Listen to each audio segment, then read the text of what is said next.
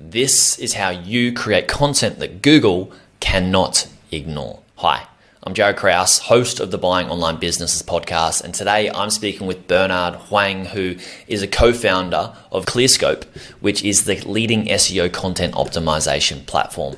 Before that, he started an SEO consulting agency, which we talk about in the podcast episode. He was also a part of the 500 Startups distribution team and flipped his own website, Twitch Metrics. In this podcast episode, we talk about Twitch Metrics, we talked about how that started, how that evolved, and how they actually sold Twitch Metrics. And we also talked about the things that he learned through the sales process of selling his online business with his business partner, why he sold his business, which is really important to understand. And I think understanding the focus of why you should sell and something else a part of that. I'm going to let you find out in the podcast episode because it's very interesting. I think you should have that focus on that particular thing. But throughout this, after we talk about him selling the business, we talk about content and content for Google and creating content for Google because that's what a lot of his ClearScope company is about. We talk about topical authority content versus high search intent, what topical authority content looks like, what it should include. We talk about high search intent content and the keywords and what type of keywords they actually look like. We also talk about the ratio you should have and experiment with between topical authority content, how much of that you should have versus how much high search intent content you should have. We also talk about how you should be creating high search intent content articles and how valuable they should be and why they should be you know about a particular product that has been reviewed by a real person we also talk about black hat seo strategies that you should not be doing or should not try we also talk about the Google helpful content update, what's involved in that, what we should be looking out for. I also share a way, just one way that you can create better product reviews that actually builds EAT, helps you have a higher conversion rate which makes you more money, but also allows you to get more traffic. So it's like a triple whammy. It's such a valuable thing. And that's just one way that I like to help people think about building AIT traffic and income through their content sites. Something I don't regularly share out here on the podcast. I also talk about the relevance of backlinks now how relevant they are, and we also talk about how important they may be in the future. We also talk about A B testing your content and SEO, and we talk about ClearScope, what it was built for, how it was built for editorial content and bloggers, and how it actually works. Now, this is such a valuable podcast episode. Bernard is actually an SEO wizard He's been a great SEO for some of the biggest brands out there, and he has so much to share and so many profound insights in this podcast episode that you are absolutely going to love. Also, another thing that you're going to love is knowing that this podcast is not the only way that I can help you for free. If you want to get some of our free resources, go to buyingonlinebusinesses.com forward slash free resources. I have frameworks on how to buy businesses and things about growing businesses on that page too, so check that out. Let's dive into the episode.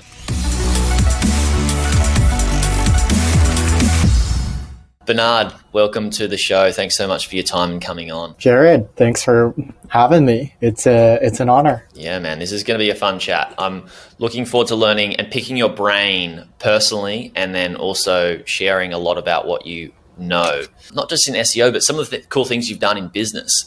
So the first thing I wanted to chat to you about is you are you start you you know you started business you more starting businesses from scratch. And you mentioned before we hit the record button you probably do want to go down the the acquisition uh, and purchasing businesses which we may end up talking about in this podcast. Twitch metrics. What, what is twitch metrics? Twitch metrics is a business that you started. What what is it? What was it? And then you flipped this right? Yep that's right so twitch for those of you that are unaware is a video streaming platform specifically around gaming, although it seems like they've advanced to other things like music concerts and uh, just chatting, just live streaming anything really. But it started primarily in, in gaming.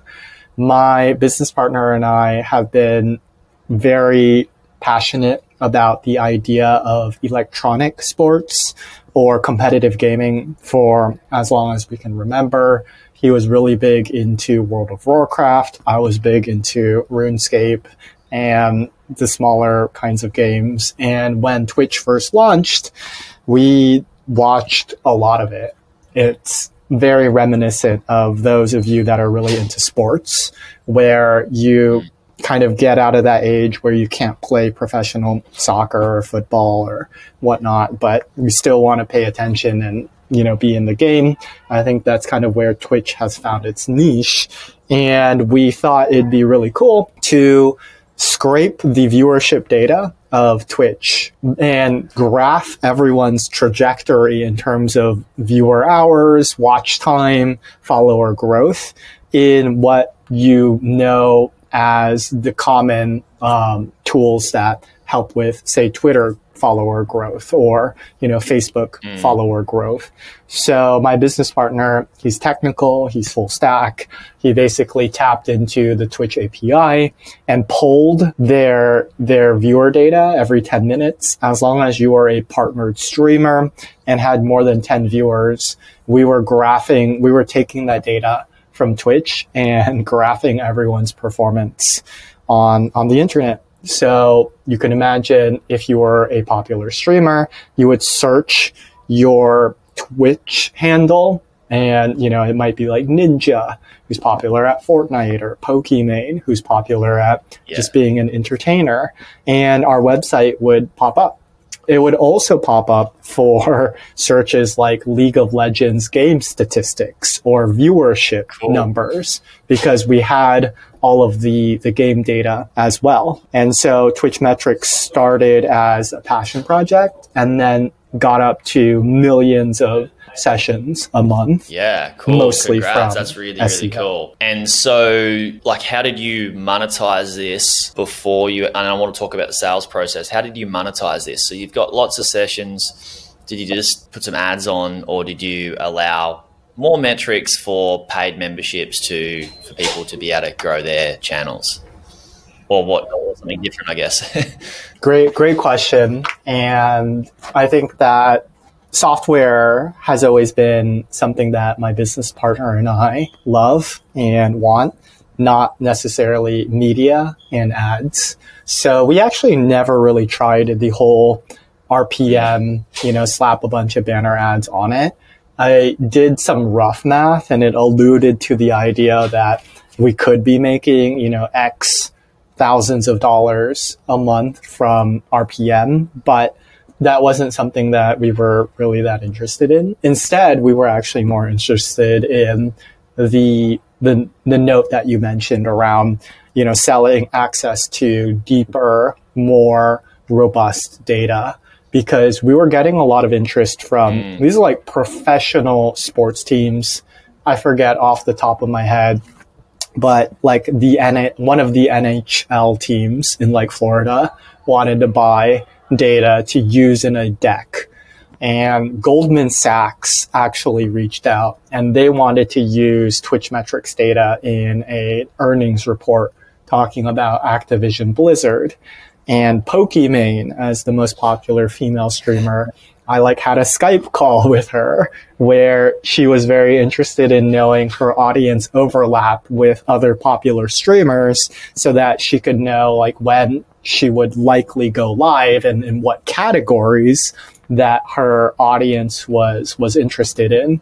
So overall, there was a good amount of business demand in a more robust data set surrounding the you know ins and outs of mm. all of these game viewership numbers but we were really focused on on clearscope which was is our other software product. And basically, when it came time to, to pick and choose, we decided that ClearScope was going to be the one where we, we scaled it. And that meant that Twitch metrics had to, had to be sold or shut down. Yeah, right. Yeah, well, you just answered the next question I had around why, why sell. Um, so when you came to the decision, right, cool, ClearScope, and we're going to get to that in our, in our discussion, what that is everything about that. Once you realize, all right, cool, it's, it's time for Twitch metrics to go. What did you learn about? Did, Were there some things that you needed to do to get the business ready for sale? Uh, what are some of the things that you learned through that sales process that other people listening may like really get a lot of insights if they're thinking about selling their business? Yeah, I think that it really depends on what you're looking to sell in terms of the the asset, right? There there's a variety of different metrics that a potential acquirer is going to evaluate your website on. One of them is just straight straight traffic, right? That's probably, you know, the barrier entry level is if we're talking about content sites, you know, how much traffic is this getting and where are the different sources coming from? It's probably more valuable if you have a variety of different data sources, which doesn't make you prone to being crushed by a Google update, right? If you can say, Hey, I'm getting a lot of traffic from, from Facebook or Instagram, or, you know, there's a big email list that mm-hmm. you can, you can also sell. So what is the asset and what are the different traffic sources that it's getting? From there, one level above that is, is going to be revenue, right? How much revenue is the, the website bringing in? And also what type of revenue is it? So you're going to have, and you know, I'm sure Jaryd has talked about this at length, but you're going to have different multiples based on what kind of website it is. You know, FBA sites are, are going to be valued very differently than online media sites, which will be valued very differently than software sites. And, you know, those numbers will depend greatly on how much revenue you're doing. Bigger is always better. And the multiples yeah. on, on those will get bigger if you're bigger. So those are going to be as well. yeah. Within the business model. Yeah. Yeah. Exactly. Business model is key. From there, I mean, you know, one level above revenue is what you'd call EBITDA or, you know, earnings before tax, interest, and like accrual. And that's basically, okay, well, you know, how much are you paying your team, the contractors that are supporting this? And at the end of the day, what is the profit that somebody is taking home from this particular business? And that's oftentimes where at least, you know, the smaller the website is, the more it graduates into talking about EBITDA. Whereas the larger the website is, the more it's going to graduate to be talked about revenue.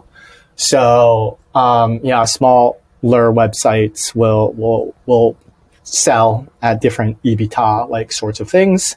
And it's just important to understand, you know, where, what the acquirer is trying to, what's their goal with purchasing your business. And again, for the most part, for most of you listening, it's it's going to be, be EBITDA, but you can imagine there are strategic ways that you can frame your business where you can sell actually mo- more based on revenue or or traffic, depending on you know how you want to position your business to be sold. So that's kind of my take on that. Yeah, cool, cool.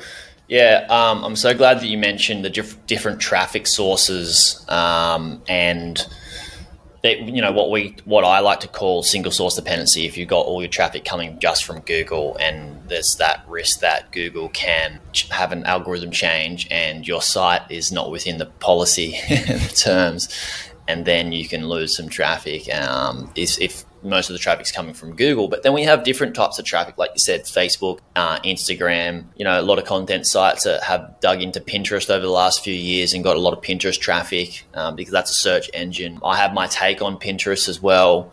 Uh, personally, for content sites and the intent of the traffic, and that's what I want to talk to you about. Is uh, loop this into an important question that I want to unpack with you about the intent of traffic. So, the intent of traffic from Facebook compared to Google is very different, the same as Google traffic compared to Pinterest traffic, and then Pinterest traffic compared to Instagram traffic, and then all the other platforms. So, and, and you've talked about as well at length um, search intent and helping people understand search intent to find better keywords to get more traffic. Tell me, tell me your take on this, on the different types of intent of traffic and um, the value that can come from the knowing the intent and understanding the intent of that traffic. Oh, yeah. No, I mean, there's there's so much to unpack there. Yeah, sorry. No, no, no. It's good. Just one question. Yeah. yeah. This is why, you know, Google is one of the most valuable businesses on on the planet Earth, right? Is because yeah. they have a search engine that's dialed into intent. Right? When somebody yeah. searches best fishing rod, they know that you're researching, right? Like which fishing rods that you should you should buy. You know, if Google serves you an ad about fishing rods because you you know expressed in your you know profile that you went fishing, it's less clear that you're on the market for a fishing rod, right? It's more clear that you're interested in Facebook and you know that's probably why Facebook is well one of the most valuable businesses on on the internet as well is that they have interest intent, but Google mm-hmm. has transactional, like commercial intent based on exactly what you're searching for. And, you know, the fact that Pinterest is, is well, a valuable company, but not nearly as valuable as the other ones also just speaks to the type of intent that Pinterest is, is able to, to gather. So, you know, in my opinion, if we're just talking straight intent, like traffic from Google is the most valuable. And yeah. you're not going to get better than that unless you have an email list.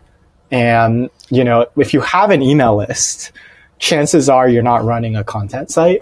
chances are yeah. you're running. Which either, is unfortunate, right? Yeah. They should have an email list. Yeah. yeah. Yeah. Yeah. Chances are you're running, you know, either a membership, a, a course, a you know like an access to uh, yeah a Discord or something, right? That's more membership driven. So yeah.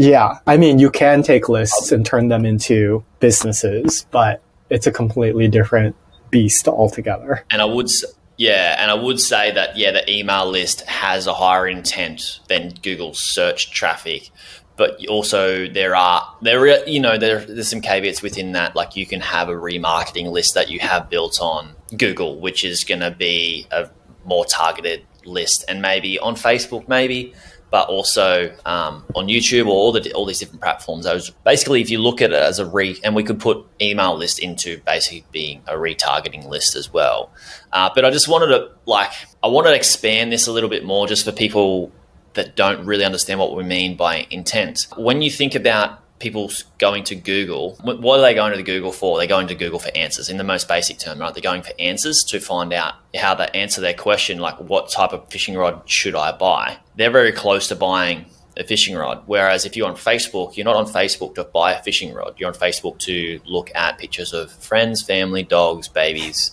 and events that might be happening, really. And when a fishing rod pops up, you might be might be interested in it, but your level of interest isn't as high as I'm actually going to Google to find out which type of fishing rod to buy is so much closer to buying. I just wanted to expand that because some people may have not grasped what we meant by that. So then once we understand the search intent, how do we start to evolve? And this could be sometimes for affiliate sites and it could be also be for just straight up ad revenue sites. How do we evolve our and once we understand Google being the most valuable source of, I would say, organic traffic for search intent, how do we evolve our keyword strategy to go, what are the best types of keywords with the highest level of intent? Yeah. Yeah. Uh, content side. Totally. I think that, you know, what people would generally peg down is is those very long tail searches. And for those of you who don't know what long tail is, it's usually a search phrase that includes three, five different characters, right? You could be like best fishing rods under $50 with reel or something like that, right? It's very specific. It's very long. So those are going to be the highest value keywords from an intent perspective because when somebody is typing something that long into Google, chances are they've already done a lot of research, right? Compared to somebody who's searching for fishing rods or even best fishing rods, right? It's mm. like layers and layers, like below. The other interesting thing, if we're talking about intent, which you might have been hearing thrown around, is topical authority.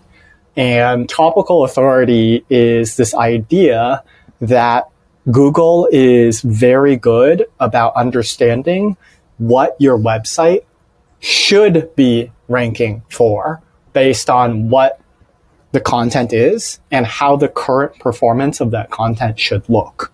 So you kind of hear this advice, right? Just, you know, don't always go after the highly valuable, super juicy keywords like best fishing rod under $200.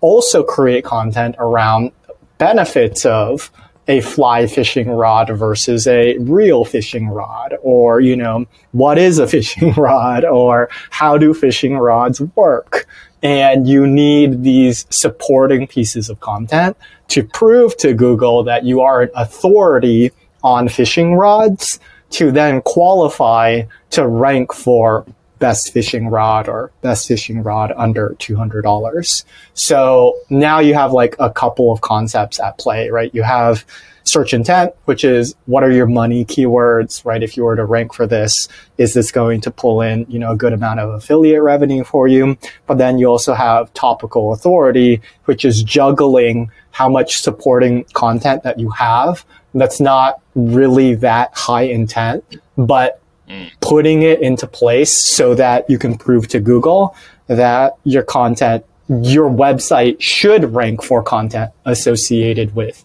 fishing rods in the first place. Yeah, I love it. I love that explanation. Thank you so much. And so if you got high level search intent keywords and content you're creating and then you got topical authority content, I would I would dare say that the topical authority keywords and articles that you're creating have a higher search volume than the search the high level search intent.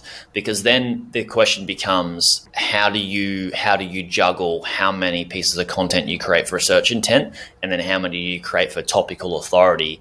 And how aggressive do you go in each each of those content strategies? Now we're going deep. Yeah yeah so i mean i have some high level thoughts and don't quote me on this but it's generally what i've seen is as low as a three to one ratio is like, okay, if you're talking about, if you want to rank for best fishing rods, you have three supporting pieces of content that are not transactionally relevant whatsoever to fishing rod. So what is a fishing rod?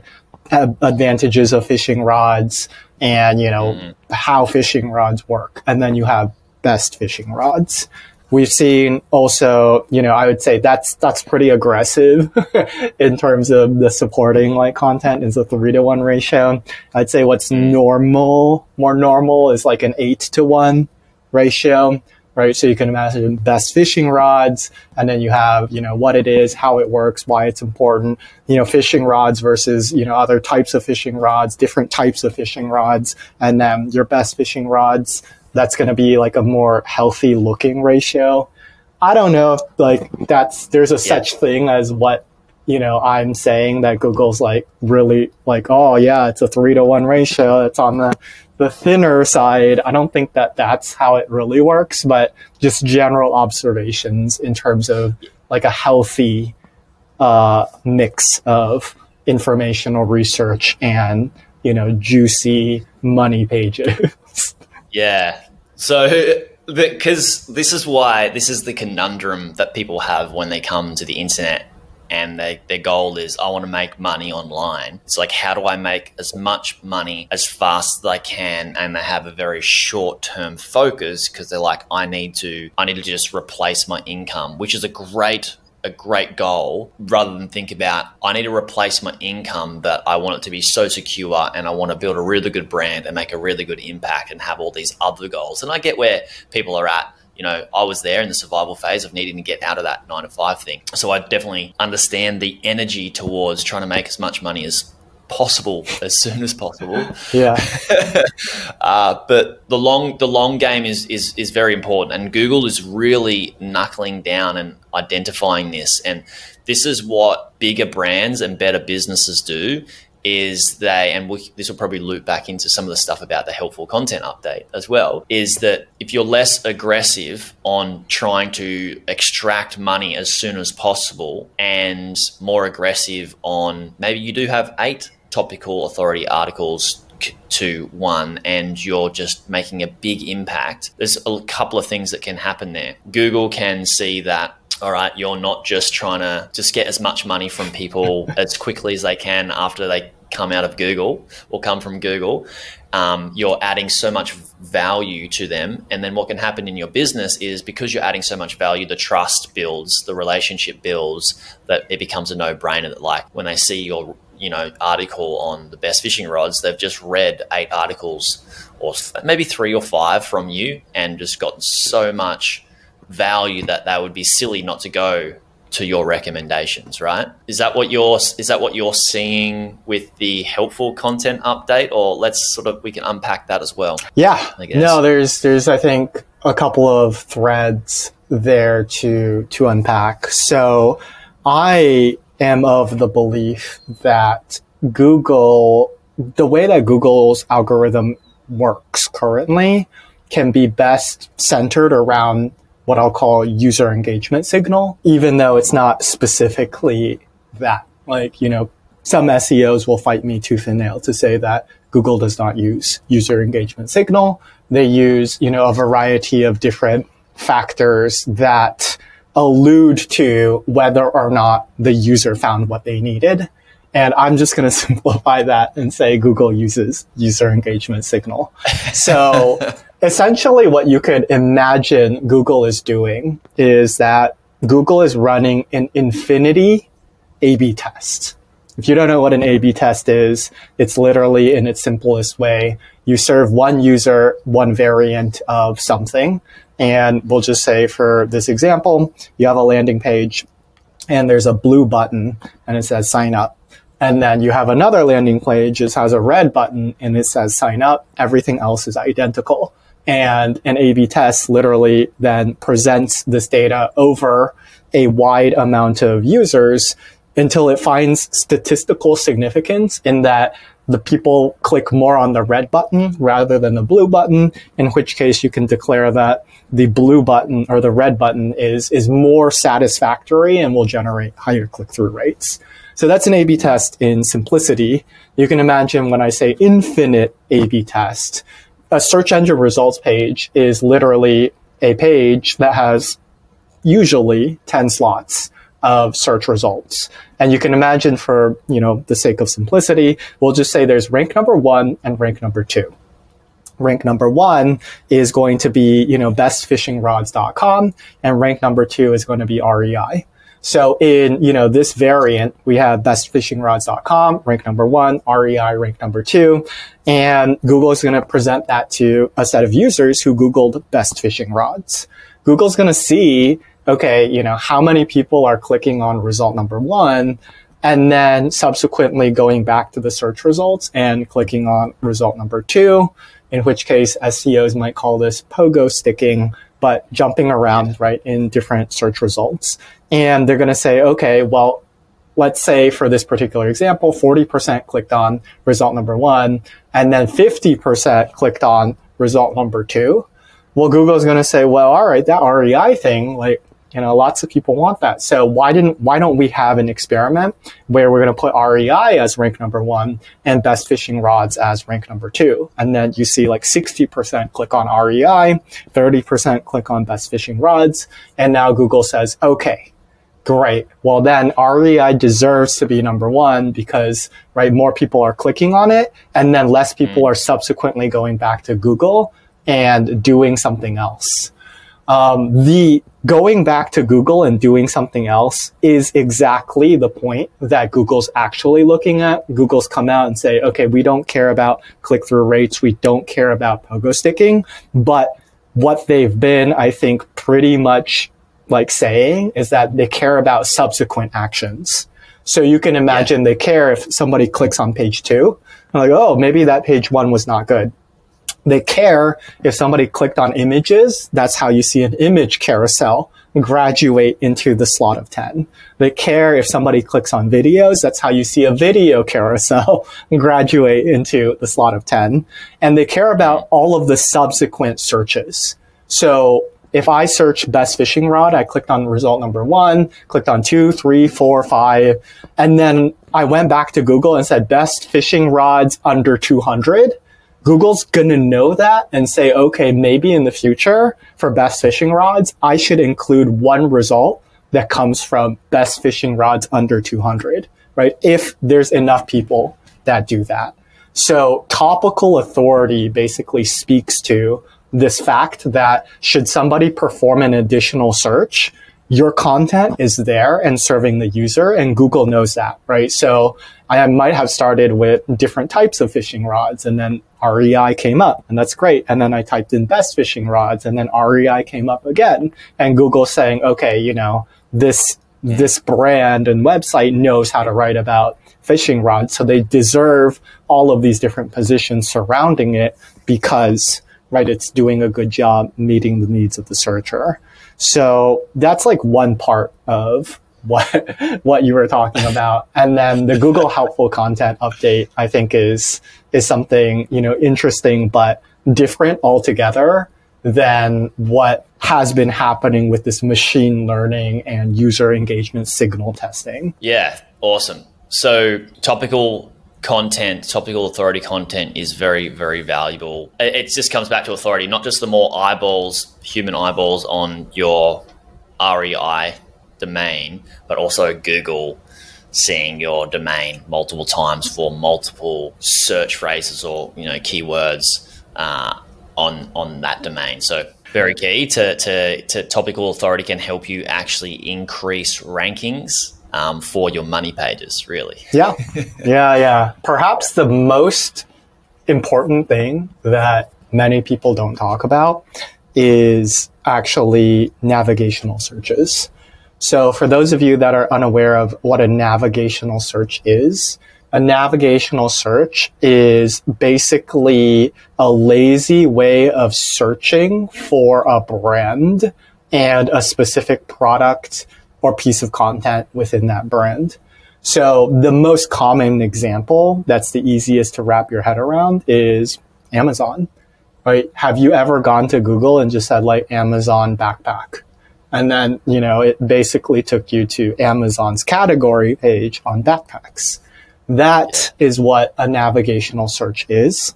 And that is what instructs Google about how brands should be associated with very high level like topics to lower level categories. Is that yeah, wow. you can imagine if people are searching for fishing rods, and, you know, we'll say Bernard, myself, sells fishing rods, and I want Bernard's fishing rods to rank for fishing rod. How do you do that? A lot of people say, well, you just got to build a bajillion backlinks. And then it's like, no, no, I don't think so. That's not how you do that. How you do that is when somebody performs a search for fishing rod, you need to convince a significant amount of those people that a search engine results page without Bernard's fishing rods is an unsatisfactory experience. How you do that is that they search for fishing rods. They don't see Bernard's fishing rods, but that's actually what they wanted to see. So they now have to go back to Google and search again for Bernard's fishing rods, get my website and click on that domain and conclude their search journey, performing no additional actions on Google. I have to convince, you know, say there's 100,000 people searching for fishing rods every month. It's a significant amount is not that high, right? If you've got 500 or 1,000 people to do that, you would literally then be training Google's machine learning to say, hey, yeah, the search engine results page is not good unless it has Bernard's fishing rods. And that's actually how you uh, rank for rank for that, which is why PR is is a thing, right? Like if you ran a Super Bowl commercial that was like buy your fishing rods at Bernard's Fishing Rods, and people were like, great, that's exactly what I wanted, and typed in fishing rod, and like, where's Bernard's Fishing Rod, right? Yeah, I'm creating now a lot of navigational searches that associate my brand with that particular uh, search. And that's, um, anyways, another Yeah, thing cool. that That's people really cool to understand how it's really cool to understand like that's why branding campaigns work is getting your name in front of people and then when they go to Google or somewhere to search it they're they're training Google to say like hey it needs to have that brand in the in the keyword. Yeah, yeah. So, and then there's there's the helpful content update. I think version one of the helpful content update, we just did kind of a like a roundtable discussion with some of the top SEOs about this. You have Aleyda, Kevin Indig, Ethan I saw Kevin was on there. We just had him on the podcast. Oh, nice. yeah. Yeah. And mm, our, our speculation, right, since it's still very early, is that this is like version one of Panda, like many years back. So Panda, if you're not familiar with it, was basically a duplicate or plagiarism content check.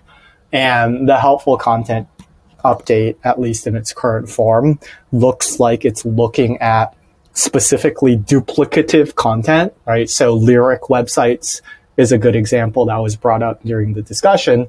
A lyric website is literally duplicative with all other lyric websites. So a lot of those got slammed by the Google update because they were offering nothing new or in SEO speak, people are calling this information gain. They were not offering any information gain on the content. Uh, the website that actually came out as a winner was Genius because they have a lot of user generated content specifically about, you know, what certain lyrics mean in, in the different phrases. Like comments and stuff you mean on there. Yeah. Yeah. Yeah, so at least in the very first V1, uh, what the Google Helpful Content update looks like it's doing is that it's looking at just straight, okay, this is plagiarized. um, and, you know, that's, it's very basic. Where, where we think that it's heading is more along this category of information gain which is to say, okay, how much net new uniqueness is this topic adding to, or this piece of content adding to this topic? And the way that I've at least thought about it is, is through the knowledge graph, which is a complicated way of saying something like topical authority, which is that Google knows that when you talk about fishing rods, you know, boats is kind of related, but not, you know, completely off par, like League of Legends, right? League of Legends and fishing rod, like, really don't go together. Boats is at least closer in terms of conceptual categorization. So our, our guess, at least Ethan and I's guess, is that Google wants to know that if you're talking about fishing rods, that you're also mentioning, you know, what boat each fishing rod like might be might be like better with. Mm. And, you know, Google wants to see that you've talked about boats and it's going to reward you for that, but it's not going to reward you for literally putting in all kinds of random stuff about something so unique that it's not even related to the topic Yeah. that you're writing about. So that's So a unique perspective, basically a unique perspective on what the topic is, yeah. not just unique as in it's so random that it's like doesn't make sense, right? Yeah, yeah, and then they're going to do that from like an entity, like or in natural language processing, these would be like entities. So fishing rod and you know canoe. It's like okay, you you've used canoe and nobody else has used canoe. Like okay, maybe this piece of content deserves some additional attention because that you know we were looking for that information gain or you know mm. that interesting new content around that that we think is tangentially related. It's very it's it's very interesting. Like it's the it, it starts to get quite technical with the keywords. I'm thinking about how does how does one content creator just create awesome, unique content, but it's not just about creating great content that's got value, but it is also really about having the right words that can get you ranked to get the right level of traffic or the right level of ranking as well. So there's a, there really is the combination between an artful piece of content, but the SEO SEO piece as well. Definitely. How do you how do you explain to people to juggle that? Yeah. Um, yeah, it's it's hard. I mean, you know, if we're just saying from like, I'll I put on my white hat. It's like, well, hire subject matter experts, buy the product, like the, the products that you're reviewing, take yeah. unique photos. Guys, do that. Yeah. yeah, like you know, people. We need more people saying that stuff. Yeah, people people know. I mean, okay, I'm like deep, deep in the weeds, and I I know, um, you know, that the majority of these pros and cons that are being written are are from people yeah. that have not at all touched touched the product. You know, I would three images max written yeah. by somebody in the Philippines, and that's it. Yeah, exactly. Yeah, I wanna I wanna see you using the the, the fishing rod, right? I want to see a fit a big fat fish on the end of one of them that you bought under fifty dollars, and yeah. I want to know why I should trust you. So. Um, yeah, all right. That's me putting on, you know, my my white. No, but people are smart, man. People hat. are smart, right? Like they want to. They they. Uh, somebody spoke to me about this the other day. They know nothing about making money online, but they're like, every time I go to find something to buy, it's like you've got all these people trying to sell me these crappy things with just images, pros and cons list, and and no, and and they've who who is behind this website? Yeah, there's no image at all. So that's that's putting on your your white SEO hat then putting on my white shades of gray, and then you got some some black. yeah, yeah, yeah. So you know, on the complete like end of the spectrum, you know, we can we can talk about some some crazy juice, right? If there is this idea of user engagement signal or pogo sticking going back to the search results, I've heard people who will manually redirect a chunk of the traffic, we'll call it like 20 to 30%, to their homepage when you hit back through like a meta mm. refresh, um, you know, kind of HTTP thing that you can do, and and that drives up your your user engagement signal. That's um, wow. you know kind of interesting. I've seen, I've heard a lot of black hat. Ish. Oh yeah, that's that's like as yeah. black as black gets. Well, okay. you know, there's yeah. there's blacker, but um, there there's also what is it? Oh yeah, just click click stream manipulation, right? You just hire people. You go to like Mechanical Turk, although you know Google's pretty smart where the mm. IP addresses are coming from. But you know, if you literally told people to Google fishing rod and navigate to Bernard, you know, Bernard's fishing rods.com and click on that result, that that boosts your your content's ability to rank and Google is more willing to test that. You know, you do that too much and, and Google flags you and then you get basically delisted from the search engine results page. You get timed out because Google, Google knows that you're doing, you know, shady click manipulation stuff. So, you know, that's, these are ways to, I guess, like, you know, get your website off the ground when you're like kind of getting, first getting started. Um, yeah, what a lot of people will also do is, you know, you can use GPT-3, some cool new natural language generation technology to write reviews, unique reviews for you, like of the products, like just create UGC that's basically, you know, fake so that you have, you know, unique, interesting content to back up like your comment section if like, you know, that's, that's what you wanted. So, you know, that's, that's more black, of course, but yeah, let's put a let's put a cap on that. We don't want to be. Um, yeah, it's interesting to know, but I don't want to be having that go out into the world. yeah, no, no, no. You know, these are, yeah, and then you know the grayer, the grayer types of types of things are are just simply going to be um, yeah, really, you know, find striking the balance of not that. really having, you know, much subject matter expertise on on the product or or service and and really, you know, trying to write like you do and really try to drive home the user to to trust you and you know like kind of almost make up some some criteria as to why they should trust you but you know i'd say that's more common than, you would expect it's very common it's very common but i would urge people to be very creative about about this like if you've got a blog around fishing rods and you don't want to write the contents, but you want to have a really good review, like why don't you just go, hey,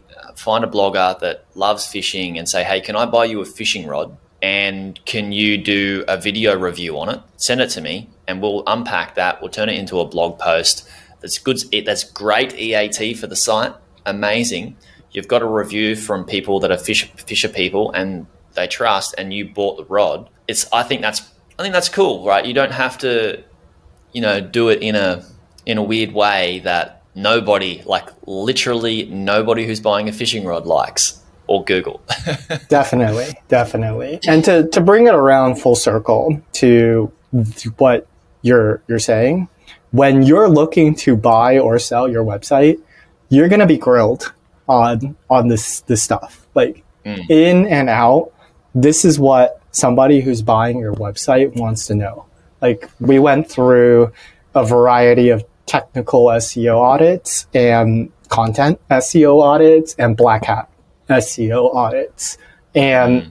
that's always going to happen, especially if you're selling a content site that's specifically heavily focused on SEO. These people are smart, right? Buyers of websites are going to do their due diligence. And if they uncover unsavory backlink building techniques or, you know, spun content or whatever, your website even if it's making tens of thousands of dollars a month for you every month, it's not it's not going to have an easy time selling, right? Because at a moment's notice, this buyer knows that your website might just eat eat it from from Google and take a nosedive, mm-hmm. and they're not willing to take take that risk. So yeah.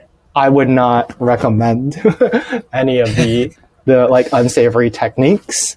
And I think we are entering a world where backlinks are taking more of a backseat. They're still useful when you're getting started, but you know, instead of let's say, you know, you have $10,000 to work with. Instead of taking that $10,000 and budgeting 5,000 for backlinks and, you know, 5,000 for content, we're seeing more people say, okay, let's do 8,000 on, on the content and maybe, mm. you know, like 1,000 on the initial set of backlinks and really try to focus more on the quality of the content.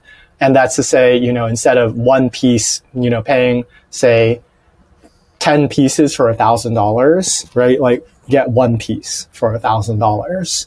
And yes. right, like really hone in on that. And then, I mean, this is like a complete no brainer, but just like ask yourself, if you were to land on your own best fishing rods page, would you would you be satisfied with with what you're reading and what you're getting? And you yeah, know, be truthful, be honest, and you know, like if you are like, wow, that was this is the best damn piece of content I've written around helping somebody find the best fishing rod, then you know you're more you're heading people, in the right place. more people need to be asking themselves that question for sure. Thank you for bringing that up. Uh, ClearScope. Let's. Why why did you decide to? I, I want to unpack this a, a, bit. Why did you decide to go with ClearScope? Scale that. What what is it about and how does it work? Yes. So ClearScope is a software as a service company that my co-founder and I started about six years ago at this point. Before that, our background was actually as SEO consultants. We started an SEO agency called Mushi Labs that focused on helping large websites with programmatic SEO. So this is kind of important to understanding where, why ClearScope came to mm-hmm. exist. Mm. Yeah. So large website programmatic SEO, what is that? if you've been to a TripAdvisor page, a Zillow, Yelp page, this is what a large website that employs programmatic SEO looks like. Generally, you'll have a database of a lot of different records of things. And a programmatic website like TripAdvisor will take that and spin it into hundreds of millions of pages in TripAdvisor's case, sometimes hundreds of thousands. So what you end up doing as an SEO for a large website is more testing and more template driven, right? Like TripAdvisor has an attractions page. They have a category page. They have, you know, these different types of pages. And what you're doing is that you're saying, okay, I'm going to slice off Sydney.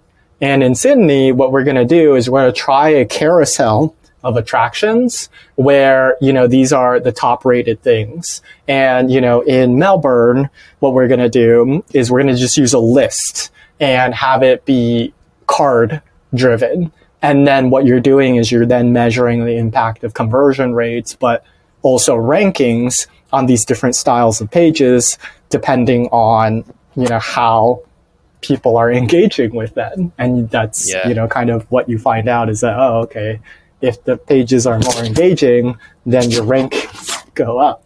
So anyways, we were doing a lot of SEO consulting, working with these large websites like DoorDash, Teespring, Strava, right? Very large websites and running these tests where we'd say to DoorDash, okay, you know, create this template that, that looks like this. And we're going to use that then to evaluate in that market whether that test beat these other markets. And so you're constantly A B testing, right? The best user experience that will then produce more conversions for your website, but also improve your, your rankings. And one of the tests that we, we ran was to use natural language processing on top ranking Google content to inform how a piece of content should be shaped.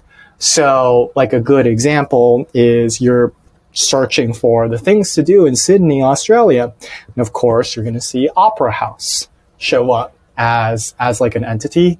So what we would do is we would say, okay, well, if you're talking about the things to do in in Sydney, then you got to talk about Opera House. Like and so we then included that as a recommendation in terms of what the client should include on their page.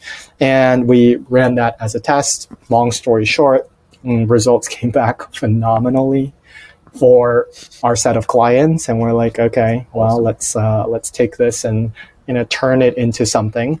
Clearscope is then a content optimization tool and it helps you think through what a high quality piece of content should look like for any topic that you're you're writing about and gives you the recommendations to say talking about things to do in Sydney you got to include opera house and all these other attractions because that's what we see Google's knowledge graph associating with this particular topic.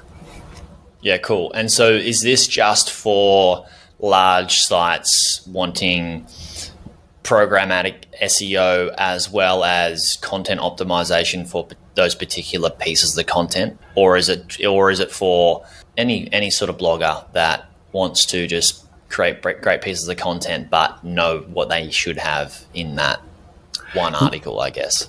Yeah. Or 10 articles for a topical authority.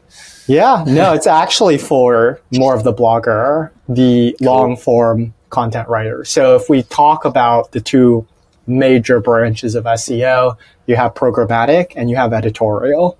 And yeah. where ClearScope really shines is to, in the editorial, yeah. basically we help with optimizing quality content. And where Google cares most about quality content is in editorial content, right? When you're talking about like a landing page, like the things to do in Sydney, where it's kind of got a lot of user generated content, what users in Google cares about is more things like user generated content, pictures, multimedia, quality content is still a factor. It's just mm. maybe 10% instead of 30%, mm. which is what you see with the longer form editorial stuff. Love it. Love it. Cool. Uh, so, where can people go check out ClearScope and more about what you're doing as well? By yeah. the way, I, before before all that, I have to say thank you so much for for everything you've shared. It's been it's been really good to chat to you. Oh, really I'm glad. I'm, sure I'm glad. does too. Yeah. yeah. No, you you can find out more about me on on Twitter at Bernard J Huang. You can find out more about ClearScope by going to our website, clearscope.io. And we, we're helping people really think about creating quality content and mm-hmm. making sure that their resources and dollars are, are going into the right place. We don't, you know, want to pollute the ever growing landfill of content that exists out there. We want to make sure that, you know, you're creating the high quality stuff and we'll arm you with the tools and the workflows to, to make that happen. And yeah, that's what we do. Love it, Bernard. Thank you so much. And not just thanks for coming on the podcast, thanks for doing what you're doing with ClearScope. The internet needs it, needs it, we need it. Um, so we, we really appreciate you coming on and sharing this and doing what you do. Also, for those that are listening, thank you so much for listening. If you have a website and you're generating content, make sure you check out ClearScope. If you know somebody else that has a website or is going to buy a website and they're going to be creating content, make sure they come and listen to this podcast episode. There's so much value. I would even suggest you, as a listener, listen to this again in maybe a couple of weeks' time to pick up on those things that you didn't pick up on, like when you read a book a year ago and you relearned all the things that you missed. Thank you so much again, Bernard, and thanks everybody for listening.